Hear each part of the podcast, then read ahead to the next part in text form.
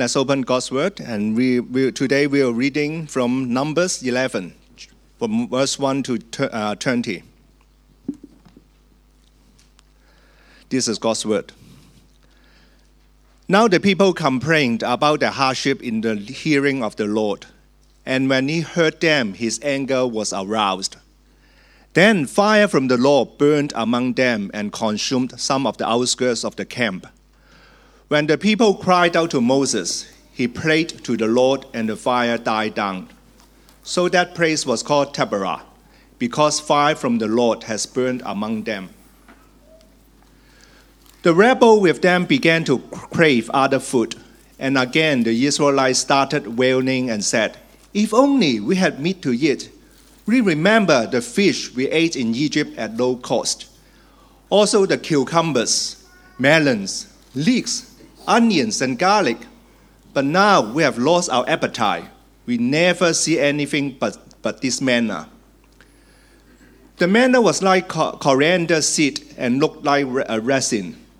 The people ran, went around gathering it and then ground it in a hand mill or crushed it in a mortar. They cooked it in a pot or made it into loaves, and it tasted like something made with olive oil. When the dew settled on the camp at night, the manna also came down. Moses heard the people of every family wailing at the entrance to their tents. The Lord became exceedingly angry, and Moses was troubled. He asked the Lord, Why have you brought this trouble on your servant? What, what have I done to displease you that you put the burden of all these people on me? Did I conceive all these people? Did I give them birth? Why do you tell me to carry them in my arms, as a nurse carries in an infant, to the land you promised on oath to their ancestors? Where can I get meat for all these people? They keep wailing to me, Give us meat to eat. I cannot carry all these people by myself. The burden is too heavy for me. If this is how you are going to treat me, please go ahead and kill me if I have found favor in your eyes, and do not let me face my own ruin. The Lord said to Moses, Bring me seventy of Israel's elders who are known to you as leaders and officials among the people. Have them come to the tent of meeting, that they may stand there with you. I will come down and speak with you there, and I will take some of the power of the Spirit that is on you and put it on them they will share the burden of the people with you so that you will not have to carry it alone.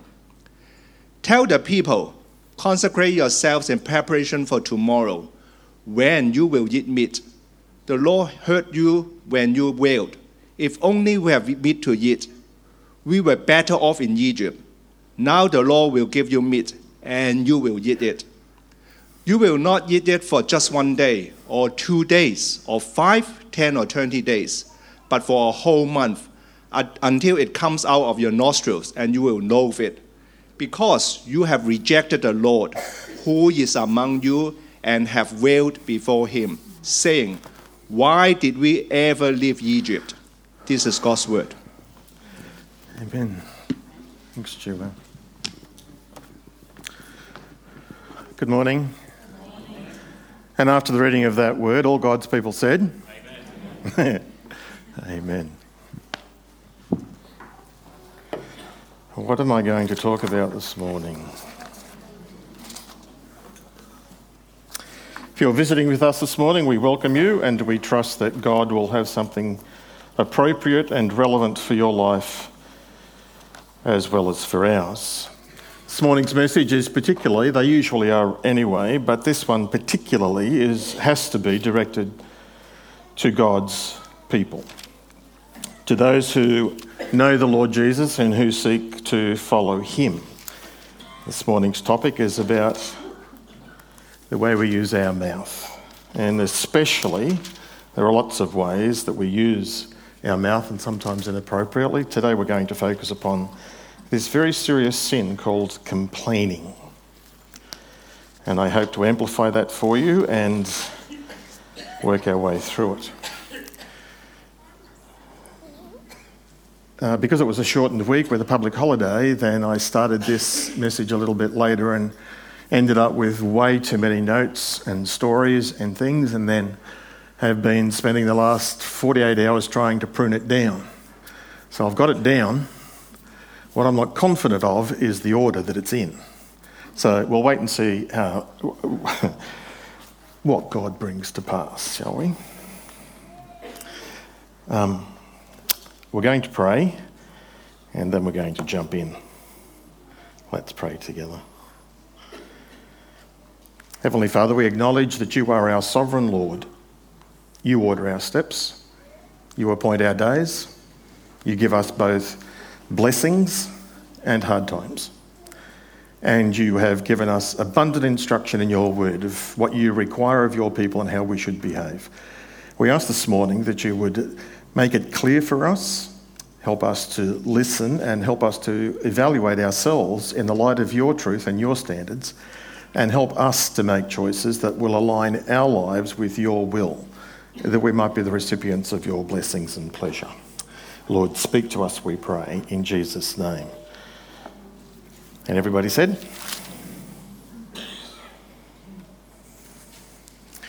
The importance of a beautiful tongue. Apart from those people who pierce their tongue, we tend to overlook it, don't we?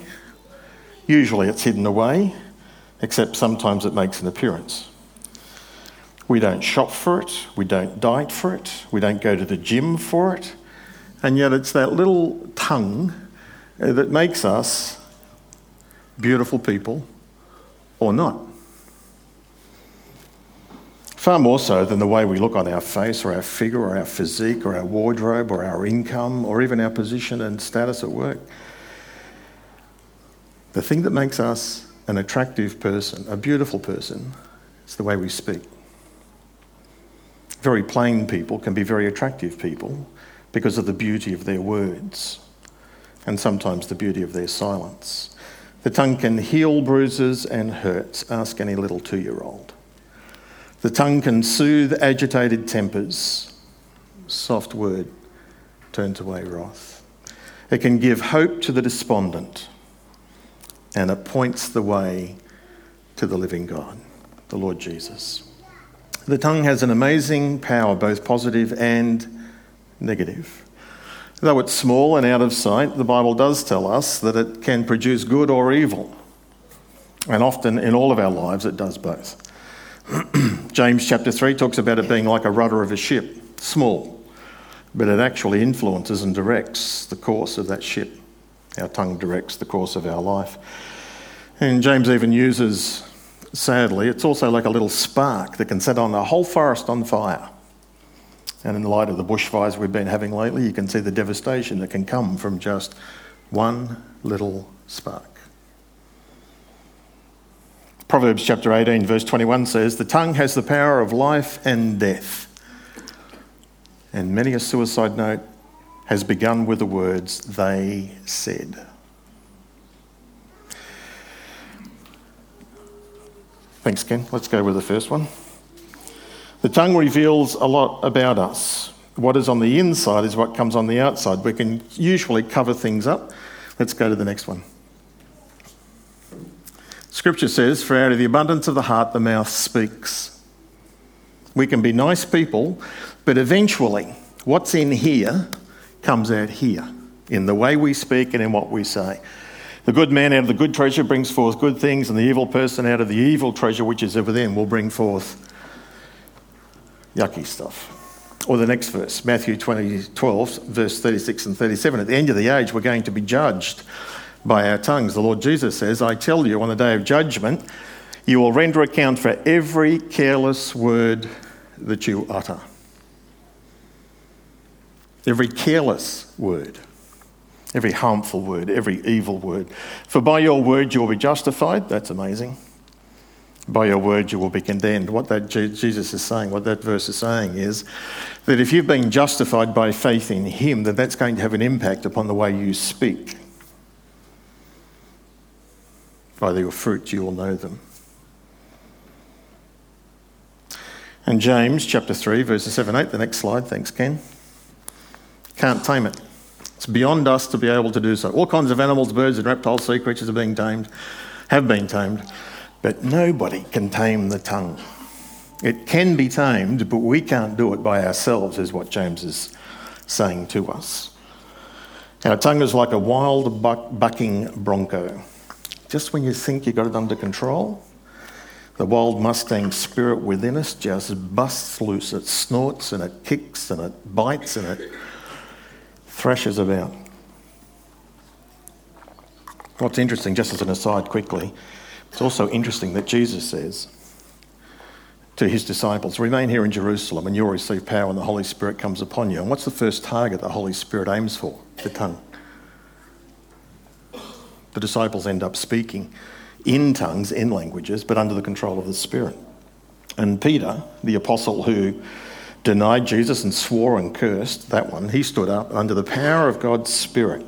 Now, under his control, he confronts those who had killed Jesus, rejected him. They corrects them, he challenges them, and 3,000 people respond. The Holy Spirit can help us to control our tongue. It's one of the fruits of the Spirit, self control. Well, we know all of that. In Isaiah chapter 6, verse 5, uh, 5 to 9, there's this amazing story of this prophet who says in verse 5, Woe is me, I am ruined. He's had this vision of God in his temple and his, the robe of his, um, his robe, and the trail of the robe fills the temple. It's huge in glory. And Isaiah declares, I am a man of unclean lips, and I live amongst people of unclean lips. And then an angel comes with a torch from the coal from the altar and touches his lip, symbolically cleanses him. And having been cleansed, he then says, Here am I, send me. It's the same pattern in the New Testament confession, I have unclean lips, cleansing by Jesus, and then commission, sent forth. God still operates in the same way today. When we become aware of who God is and how holy He is, we will become very conscious that we need to watch our tongues. When we're ready to serve God, then we need to let God cleanse our tongues. As I said, we can't do it by ourselves. We have to submit and rely on God. He has to be in control of our life. If we're the wild horse, He has to be the rider controlling us. We have to hand the reins of our life over to Him. And certainly when it comes to this topic this morning, the tongue, and God has given to us a great deal of information and instructions, and He expects us to read it, to use it, to respond to it, to learn from it.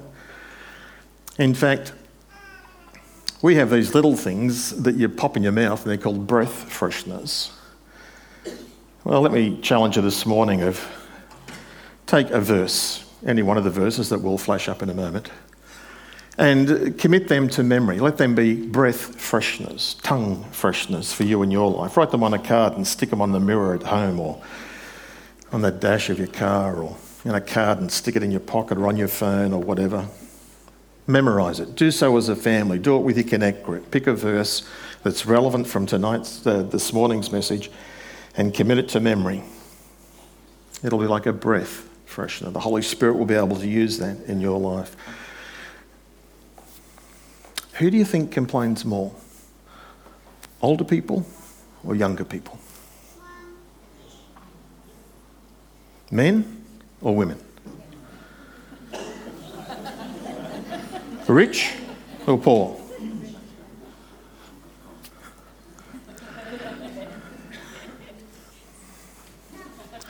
We all do it, don't we? Every single one of us. It's in our nature. It's in our nature to complain. It's a sin, it's wrong, but it's in our nature. It's our bias. We are bent that way. It's driven by selfishness. It's seeing life through our perspective. Started with Adam.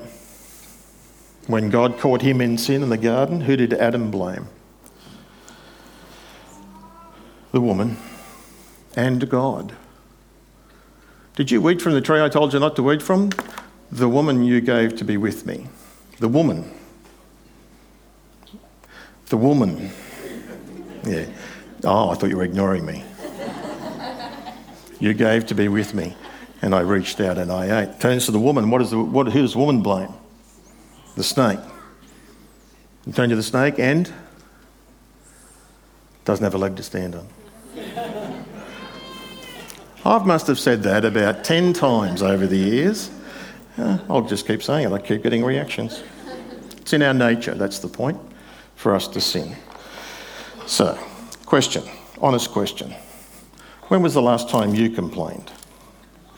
Turn to the person beside you and tell them. Was it this morning? Coming in the car? Walking up the driveway? When you got inside the building? When you sat down? I was doing fine till the service started. Don't like that song. Doing okay until I got up to speak and went, oh no, not again. Can't we have somebody else? When was the last time you complained? Would you agree that we live in a very complaining society? It's a habit that we develop, and therefore it's a habit that we can change. Not easily, and we can't do it by ourselves, but it can be changed.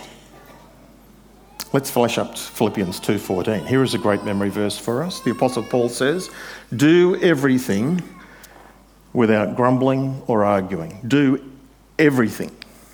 Not do most things, not do Christian things, do everything without grumbling or complaining." They've done a survey of what the top 5 things were. You can Google it, you can look up all your different ones. Here are the top 50 from Britain. I'm not going to give you all 50, but see if you would say, if this is true for you, if this causes you to complain or it's a frustration and it's an annoyance for you, then just uh, sing out something, say you agree. Bad customer service, getting cold calls on your phone, people pushing into queues, sitting in traffic, Wi Fi not connecting,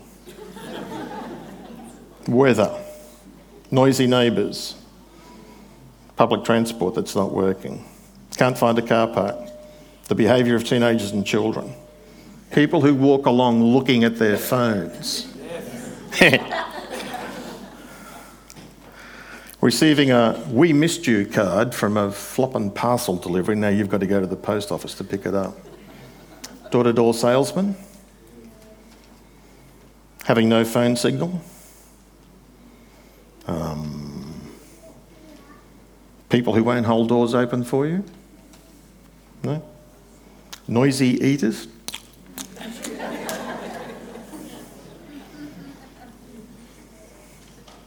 Running low on your battery? Discovering you're sitting behind a tall person at a concert? Returning to work after a holiday? Going shopping and forgetting your bags?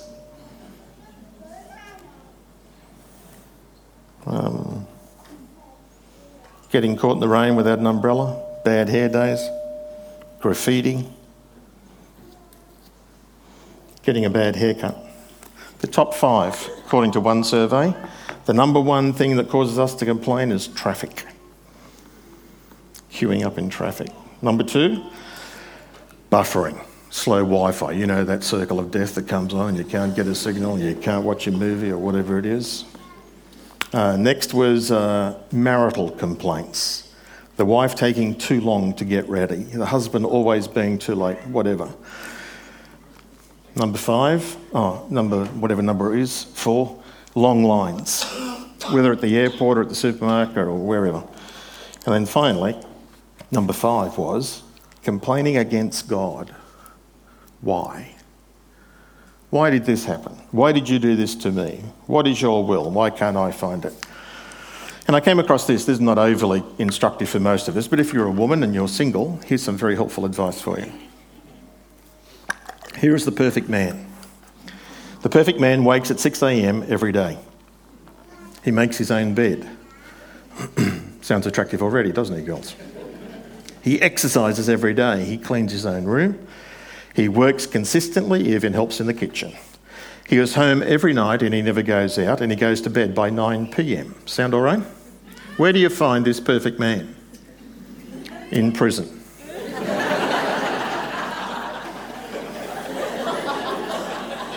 Be grateful for what you've got.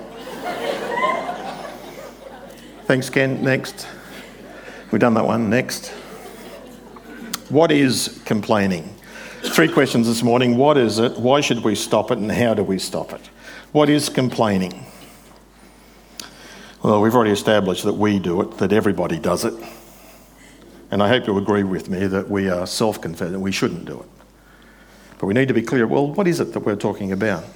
You look up the dictionary or other words, you do some work for a second. We've got a few minutes. Give me another word for complaining. Shout it out. Grumbling. Whinging, grumbling. Oh, that's it, we've exhausted it. Criticise. Mm, okay, yep. Grumbling, whining, griping, venting, moaning, murmuring, muttering, growling, grumpy, denouncing, nitpicking, fault finding, killjoy, and a malcontent. That's about half of the words in the English language to describe this particular area that we have. The dictionary says, I've simplified it down because I like simple definitions, to express dissatisfaction and discontent with whatever's going on in your life. To express dissatisfaction and discontent. And I would add the word inappropriately. It's a spiritual problem, what we're talking about this morning, um, because it's focused on what I want, what I think, what I prefer. It's driven by self pity or self frustration or whatever. It's a failure to look up, to trust God. Where is God in what's going on? God's got a plan for us, says to Jeremiah. I know the plan I have for you. But that doesn't mean it's locked in, preordained, and you can't avoid it. It's you've got to cooperate with God. We can miss God's plan and best for our lives. And complaining knocks us out of ignoring God's purpose for our life. When we complain, we are in fact attacking God. That's how God took it in Numbers chapter 11. The Lord heard the people complaining. We don't have enough food. We remember Egypt. That's what complaining does. It helps you to forget the pain of the past and you glorify the pleasures of the past. But they're talking about being slaves in Egypt. And they said, We want to go back. That's what complaining does spiritual amnesia or something. And ultimately, God knows that their complaining is about Him and His purposes and His intentions, and they didn't like it. And they weren't going to trust God to get them through it. And interestingly, God heard their complaint and He said, Okay, that's your complaint, I'll give it to you. And He does. There's another time they whinge they're about to go into the promised land. Um, it should have been like an 11 day trip. And after about a year, Mount Sinai, then it should have been six days from there into the promised land. But on that trip, they'd been instructed, they'd been saved, they'd got God's will, they've become organised, they've got the priest, they've got the tabernacle. Everything is set to go to the promised land. And on the way, they complain. Numbers 14. They, they whinge and they moan again against Moses and against God. And then God says, Right, that's it, I've had it with this generation. 40 years into the wilderness. They complained, We're not going to get into the promised land, we won't make it. And God said, Well, because you've complained about it, now you won't. What if God did that to us? What if the very thing we're complaining about, God says, Well, if you're not going to trust me, if you're not going to deal with it like I've instructed you to do, then I'm going to make that happen in your life. I'll bring to pass your greatest fears. Complaining attacks God. Are all complaints sinful? Yes or no? Are all complaints sinful? Yes? No? The answer is no. There is a thing, legitimate complaint, we're not talking about those.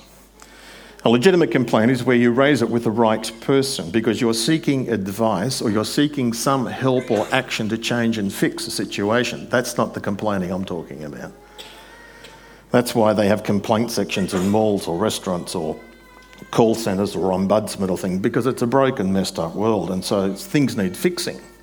So we're not talking about giving a complaint which is in an appropriate way to an appropriate person. What we're talking about is whinging to somebody else who has no who and you have no intentions of changing it or fixing it. You're just venting, moaning, and murmuring about it. That's what we're talking about. Um, we need to learn to take our problems to the right person who can do something about it. So, be that a counsellor or be that someone in authority in society or, or, or whatever it is. Or you go to a friend and you talk to them about it, but the motivation is I need help, I need advice, I need direction. Can you help me to fix this? Because that's what I want to do, I want to fix it. But the people who just want to talk about it, who don't want to do anything, that's the complaining. So, what is complaining? It is an inappropriate expression of discontent, a failing to take it to the proper authority or to God Himself. It's failing to trust God by submitting to His sovereign plan for our lives, and it's a serious sin against God. Matthew 12, 36. Every careless word we utter, we need to be aware. Next, Ken. Why? Why should we stop complaining? Well, I'm sure you can think of many reasons, but the most obvious one is well, because it's a very serious sin and it's against God. God could stop the bad things that are happening in the world, and it is God who is allowing it to happen. It may not be what God wants for us, but He's nonetheless the sovereign one who is aware of the whole situation, and He is allowing it for a reason, for a purpose.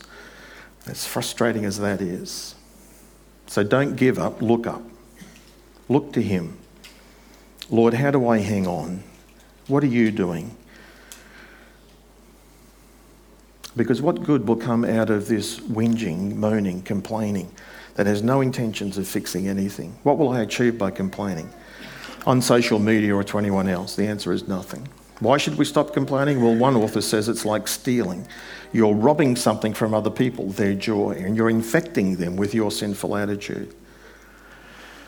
It's also vandalism. You're painting a one sided picture, your perspective on what's going on. You're throwing mud against a situation or against somebody else, and therefore it's quite damaging and hard. If we look to God, then we can trust and hope, pour out our hearts to Him. But if we look just at the situation, then that can become quite frustrating and leave us hopeless. So we need to look up in the midst of all life's frustrations. Have a look at Philippians 2 4 and 14 and 15 again. Do everything without grumbling or arguing, so that. Why should we stop complaining? Well, so that we can be pure and blameless, the children of God, shining like as stars in a dark world.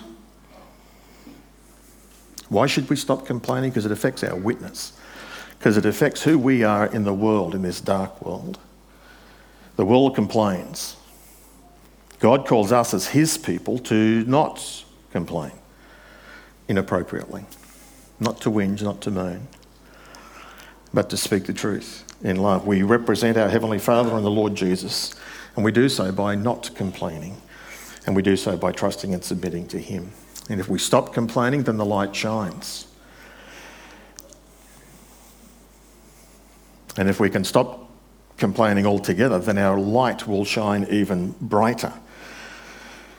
The Lord Jesus never complained.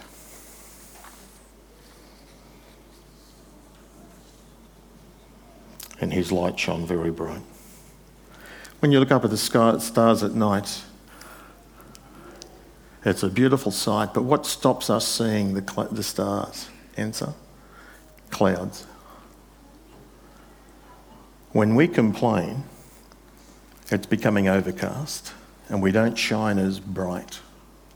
That's why we should stop complaining. Because God wants the life of God, the light of God in us, um, to shine out from us. It's His life in us radiating to those around us. So, why should we stop complaining? Well, because it's a serious sin against God. It's not loving to other people. It steals people of their joy, it vandalises people's views, um, it harms reputations. It's contagious. You ever notice that? It infects others. The people of Israel in Numbers 11 start complaining, and then Moses starts complaining. The difference is they complained about God, but not to God, whereas Moses complained to God. Which is why he gets preserved and they get destroyed. Ultimately, though, we should stop complaining because it undermines our gospel witness. Nothing good comes of it. The best ad for the gospel of the Lord Jesus is a transformed life. So, complaining or proclaiming? Our choice. What are we going to do? Next slide, Ken. 1 Corinthians 10 is a great chapter, and it's Paul's looking back to that passage, Numbers 11, 12, 13, 14, and so on. It's a great story about the children of Israel complaining. There's a record they did it 10 times, if you go through and count it up, from Exodus 16 all the way through to Numbers 16. Nevertheless, God wasn't pleased with them, Paul writes. Their bodies were scattered in the wilderness. Now, these things occurred as examples to keep us from setting our hearts on things as they did. They complained and whinged, and God punished them. God wrote that in the Bible as an example for us. Next slide. Do not grumble, as some of them did and were killed by the destroying angels. These things happened to them as examples and were written down as warnings for us on whom the culmination of the ages has come. This story in Numbers is a warning and an example for us don't do that. We've been warned, and God will hold us accountable. This verse is not going to appear up there. I jumped over it, I left it out. But in James chapter 5 and verses 8 and 9, it talks about um, this issue of grumbling. And James says something which is quite startling, and you've got to think about it. He says, Be patient then, brothers and sisters, until the Lord's coming, just like the farmer is patient. You too be patient, stand firm, because the Lord's coming is near. Don't grumble against one another, verse 9 or you will be judged. The judge is standing at the door. Don't grumble against one another, brothers and sisters, or you will be judged. When it says, or you will be judged, he's writing to believers. It's you will be judged. You will be called to an account for every word that you've done. You won't be punished for your sin, that's been dealt with in Jesus, but you'll be called to an account. What did you do? What did you say? God wants our light to shine. We need to move on. Next. How do we stop complaining? Here are four quick ways, and this is not exhaustive, but this is what I've come up with. Number one, we need to increase our awareness of when it's happening for us. How do you do that? Well, here's an exercise. At the end of the day, pick a week and do it every day for a week. Get a book, and at the end of the day, go through the day and try to recall or write down everything you complained about, whinged about, thought about, said against somebody else, write it in the book. And see how you go for the day. Do it for a week. Raise your awareness. When you go to coffee with somebody, make an agreement with them that, okay, we're not going to talk about anybody in their absence. We're not going to complain or murmur or run anybody else down. Agreed? Good. See how far you go. It's our predisposition. We do it so easily. We do it without even being aware we're doing it. So we need to raise our awareness of when it's happening. Oh, by the way, if you write it in your book and you write people's names down, you know, date it when that happens. then, if you really want to light a fire that'll start a bushfire, take it to the person you wrote about and get them to write a comment. That would be challenging, wouldn't it? And terrible. John Wesley had one rule for Methodists. The one rule was you were not, a Methodist is not to speak any, about the faults of an absent person, comma, especially ministers. That's what John Wesley said. It's a good rule, isn't it? Amen? Amen. No, that's not loud enough. Don't speak about the faults of any other person in their absence unless you're talking to somebody about how do I fix this? How do I address this? My motivation is not to complain and run down. My motivation is to help. Become aware when we're doing it. Your kids are listening to you. Number two, make sure you're talking to the right person.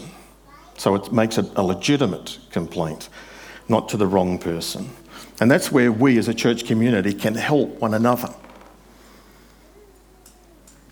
You probably do too, but because we're pastors, we have people come to us all the time and they want to talk about somebody else.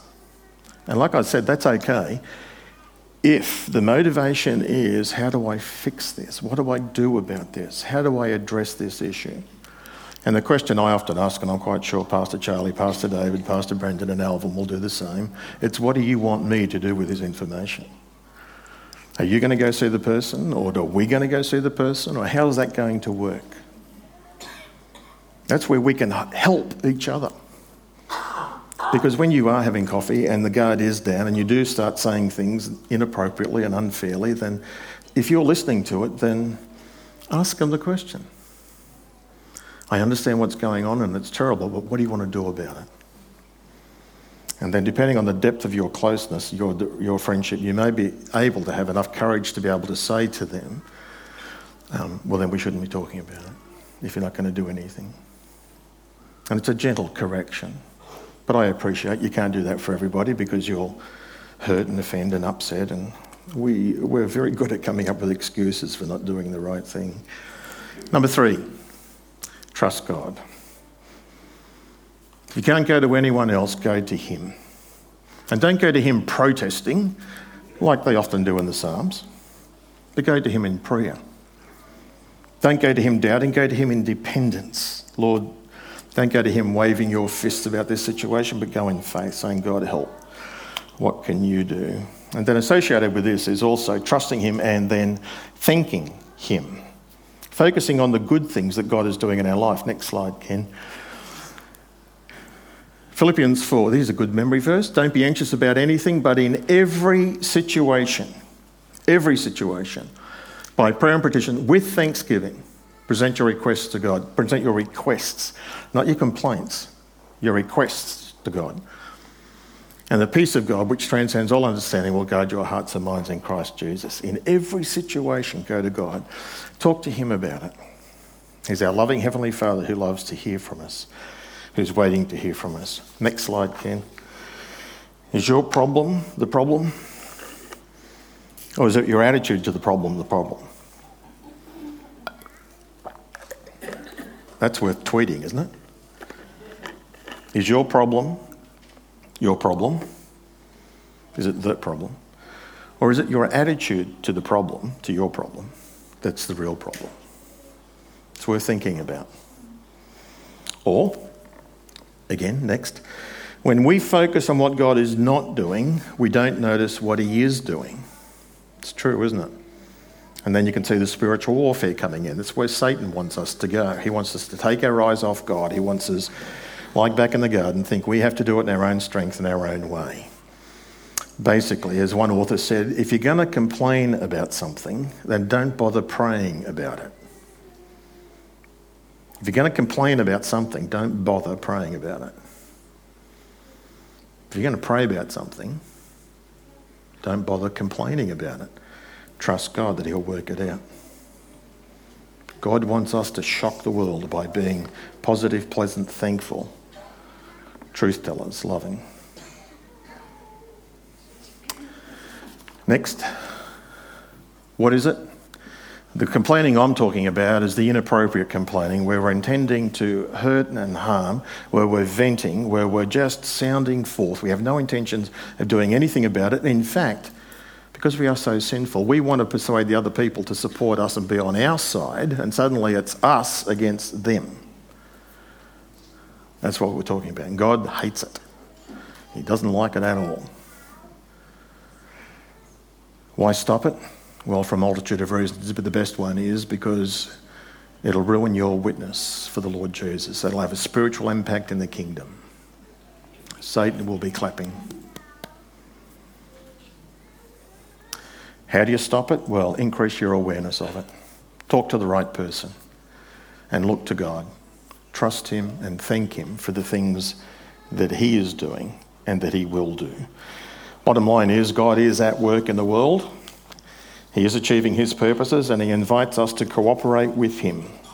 And He invites us to use our words, our mouth, our tongue in that cooperation process. Let's pray together. Father in heaven, in you are hidden all the treasures of wisdom and knowledge.